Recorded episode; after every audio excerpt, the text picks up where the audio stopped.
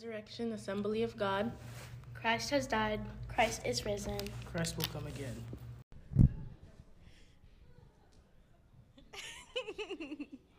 Praise God. Before we get into the sermon, we have some really gifted young people in this church. I thank God for all the teenagers, as I have been all summer, for all the work that they have done.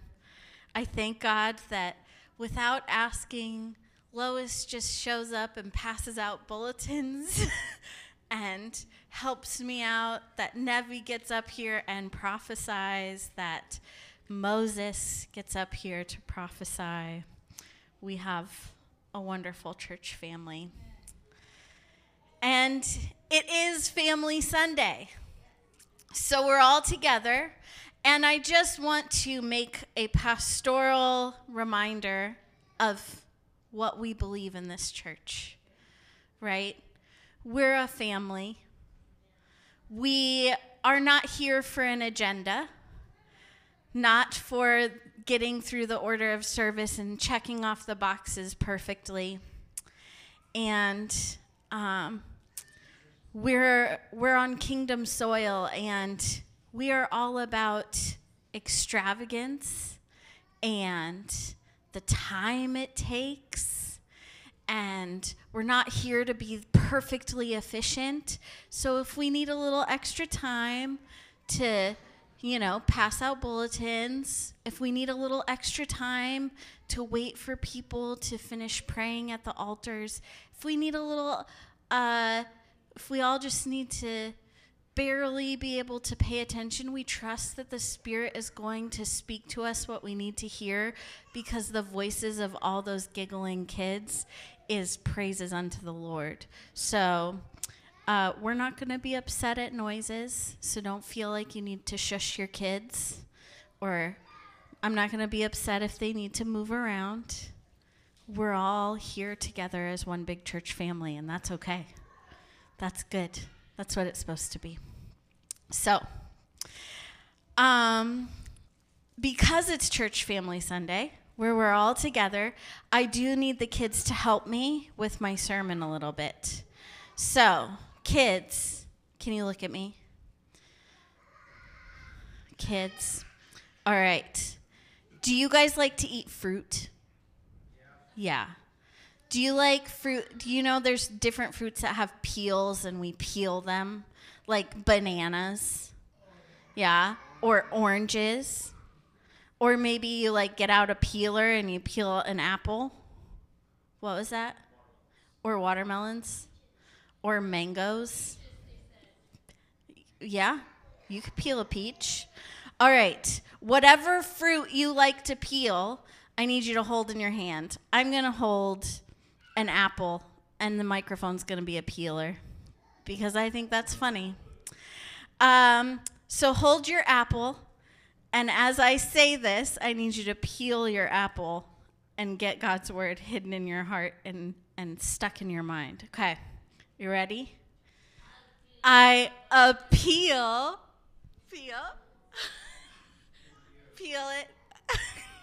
to you, therefore, brothers and sisters, by the mercies of God, to present your bodies as a living sacrifice, holy and acceptable to God, which is your spiritual worship.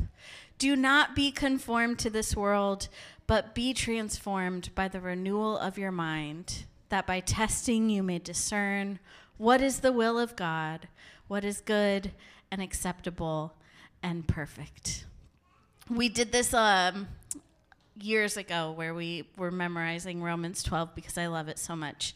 And every time I read those first words, I have to peel an imaginary fruit. So I hope every time you peel a fruit, you think about Romans 12. There we go. So we are here today to worship the one true God. Because, like we said last week, in part one of Romans 12, we live a better exodus in Christ. We have moved from the slavery of sin and death into the freedom of life in Christ Jesus under his lordship, called to a new kingdom. Jesus is Lord. Good job. We are not marked by borders or ethnic identity, but by the King that we serve. Jesus is Lord, and our worship marks us apart. So we offer our bodies as living sacrifices to the one who offered himself in death that we might live. And today we're going to move into the second half of what that means, what it means to serve the Lord Jesus Christ as citizens of his kingdom. So let's jump into Romans 12 again, this time starting in verse 9. There's too many things on this pulpit. Romans 12, starting in verse 9, and I'll wait till I get a thumbs up. 342, 842 is the page number. She lied. Something else. 891. That's what it says in the bulletin, if it's right.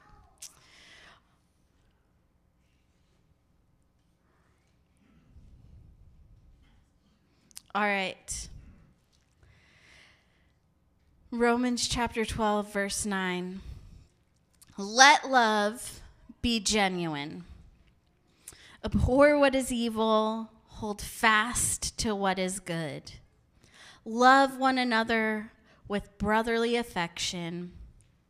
Here's one of my favorites outdo one another in showing honor. Do not be slothful in zeal. Be, serve, be fervent in spirit. Serve the Lord. Rejoice in hope. Be patient in tribulation. Be constant in prayer. Contribute to the needs of the saints and seek to show hospitality. Bless those who persecute you. Bless and do not curse them. Rejoice with those who rejoice. Weep with those who weep. Live in harmony with one another. Do not be haughty, but associate with the lowly. Never be wise in your own sight. Repay no one evil for evil, but give thought to do what is honorable in the sight of all. If possible, so far as it depends on you, live peaceably with all. Beloved, never avenge yourselves, but leave it to the wrath of God. For it is written, Vengeance is mine, I will repay, says the Lord. To the contrary, if your enemy is hungry, feed him. If he is thirsty, give him something to drink, for by so doing, you will heap burning coals on his head. Do not be overcome by evil, but overcome evil with good. Let's pray. God, we worship you. We magnify your holy name. We offer ourselves to you. We submit to your lordship because you are the only good and righteous one. Father, renew our minds that we might discern your will and give us strength to walk by your Spirit in the way we should go. We ask all of this in the name of our Lord Jesus Christ. Amen. Amen. Church, as I said last week, Romans 12 is more than just a list of how we ought to live.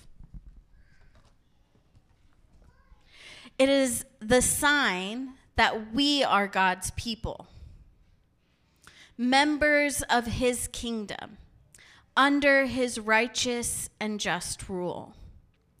Jesus was crowned King of Kings with that crown of thorns. The Spirit has been poured out, and his law is now written on our hearts. And his law is love.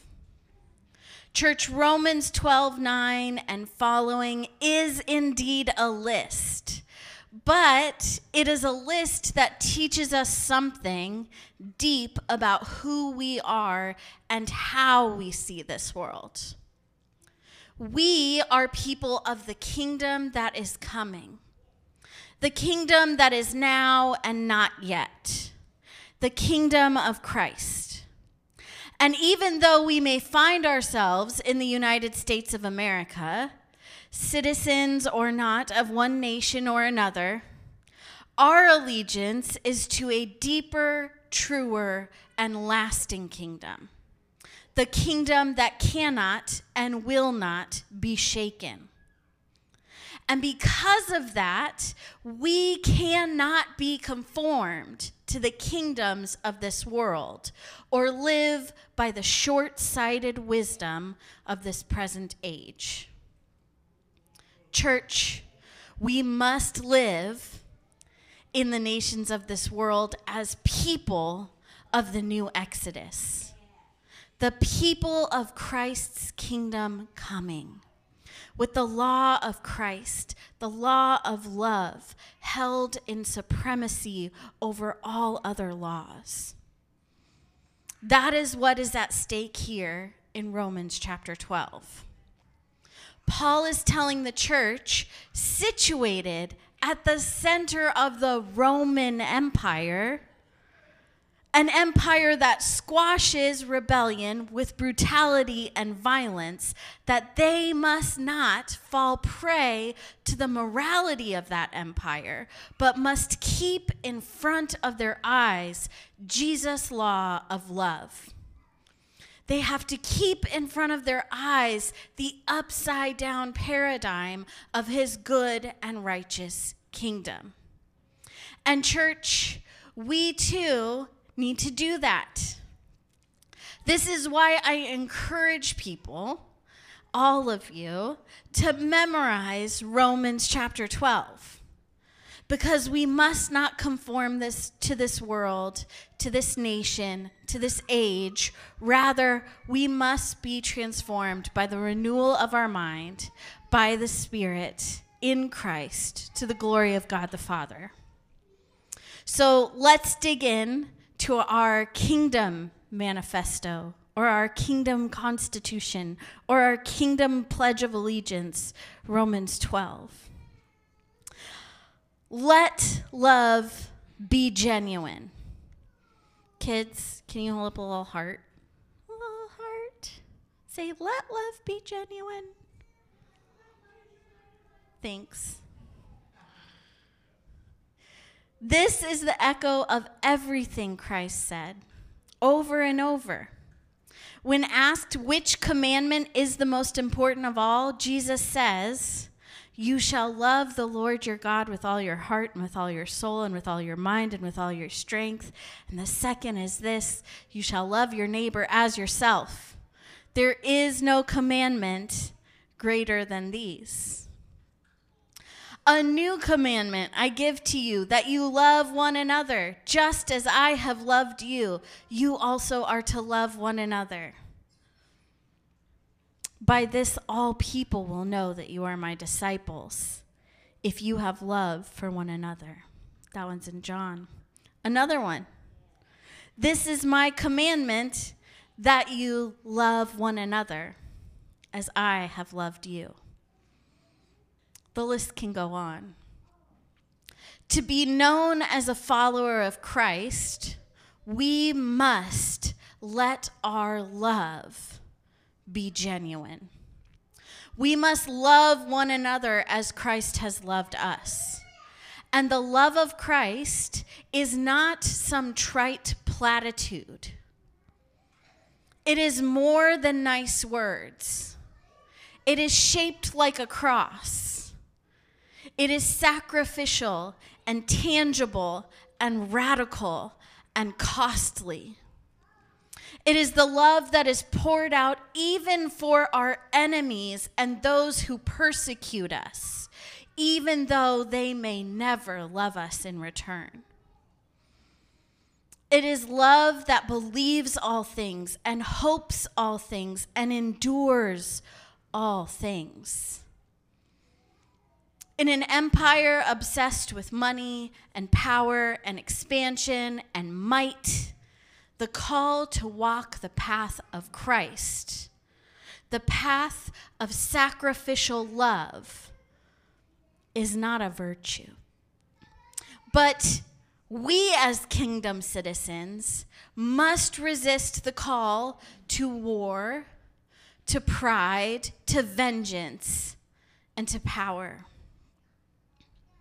We must walk humbly with our Lord in genuine love and abhor what is evil, hate what is evil, just as we hold fast to all that is good. So love one another with brotherly, familial affection. Church, in worship, we are bound together in deeper ways than any nation truly offers in worship in Christ, just as Pastor Joseph said earlier, we are members of one body. Have you heard the saying, um, blood is thicker than water? Meaning family ties are deeper than any other. Well, here, Paul is contending blood may be thicker than water, but Christ's blood is the thickest of all our commitment to the people of God is bigger than anything else. It's bigger than neighborly pleasantries. It extends beyond commitment to our own biological families, though that is no excuse to stop loving your families well, even when your families are your enemies. Our commitment to one another is as the family of God, members of one body. We are a family, and the kingdom will be the forever Christmas family feast in heaven. So we live into that now. We are a family united in Christ, members of his royal household. We are brothers keep we are our brothers keepers. And with that kingdom of Christian love, we must not seek to elevate ourselves above one another. Instead, it is our call to outdo one another in showing honor. Kids, say outdo one another in showing honor. Wow, kids, help me out. This is rule number one, and I know you all know it. Say, outdo one another in showing honor. Wow. Grown ups, help the kids out. Outdo one another in showing honor. Oh, I see you are just shy. Okay recognizing Christ in our sister. We must recognize Christ in our brother and in our church aunts and in our church uncles and our church mothers and our church grandfathers. We must outdo one another in showing honor, church. As kingdom citizens, next, when the empire lays out a path of ease or wealth and power before us, we have to be vigilant. We must not be slothful in our zeal to serve the Lord. As citizens of God's kingdom and members of his royal family, we don't grind for the sake of our bank accounts and our titles. We press on in spirit that we might serve the one true God who called us into his marvelous light. And when the kingdoms rage and the people plot in vain, we look beyond to the hope we have in the victory we are assured in Christ Jesus our Lord. And so we can too rejoice in hope. With eyes on the promise of God, we, knowing our future is secure, can be patient in tribulation.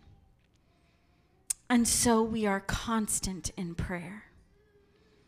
Kingdom citizens, recognize Jesus as Lord, and so remember that all of this earth, the fullness thereof, belongs to Him. And it means something for the way we think about our possessions and the way we interact with them. When I remember my home belongs to God, my money is His money and he has called me to the path of loving sacrifice and familial care. Contributing to the needs of our fellow saints becomes the natural response. Kingdom citizens remember the welcome of Christ. And so we seek to show hospitality and clothe and feed and give water to and welcome in the Lord Himself through our neighbors. Welcome others as Christ welcomes you, church. Be generous and offer your things. Offer hospitality in service and in worship of God because we are members of His kingdom. And that is the way of his kingdom the offering of oneself in big ways and little ways. Kids, invite your friends to play with you and so serve the Lord Jesus Christ. Grown ups, share a casserole with your sick neighbor to the glory of God our Lord. See how each of these things that Paul lists for the Roman churches calls them and calls us back to the way of Christ, to the law of love. Think about it. See how subversive these practices are to empires that are obsessed, with wealth and might and, and self aggrandizing. The list goes on. Bless those who persecute you. Hear me, church. Because we've all had our persecutions, some of us have genuinely been cursed. Bless those who persecute you. Bless and do not curse them. Church, as ambassadors of Christ's kingdom, we must be a people of blessing and peace. Because Christ came not to condemn the world, but that in him the world might be saved. Christ came with the annunciation of peace Church, rejoice with those who rejoice and weep with those who weep. Live in harmony with one another. We are called to live in the community of Christian fellowship, not as individuals. So, my sister's pain is my pain. And my brother's joy is my joy. Christ's kingdom is not of this world, church. Though we may be scattered across national borders, though we may be divided into different tribes at all times, we as kingdom citizens must remember that deep unity that comes by the Spirit of God and transcends the borders of this world. As God's people, live the way of God's love. Lay down your pride. Lay down your claims. Lay down your debts at the feet of Jesus Christ, our Lord. Turn over to him that judgment which is right, rightfully his, and pursue his way of peace, his way of reconciliation and generosity and unity and love. As his people, Live this way of love to the least of these, even to your enemies. Because in the end, the good and righteous judge will make right all that has gone wrong. Let me say it again. The good and righteous judge will make right all that has gone wrong. We cannot play by the rules of this world. We serve the God who makes things right. We cannot choose evil. Only God can turn evil to good.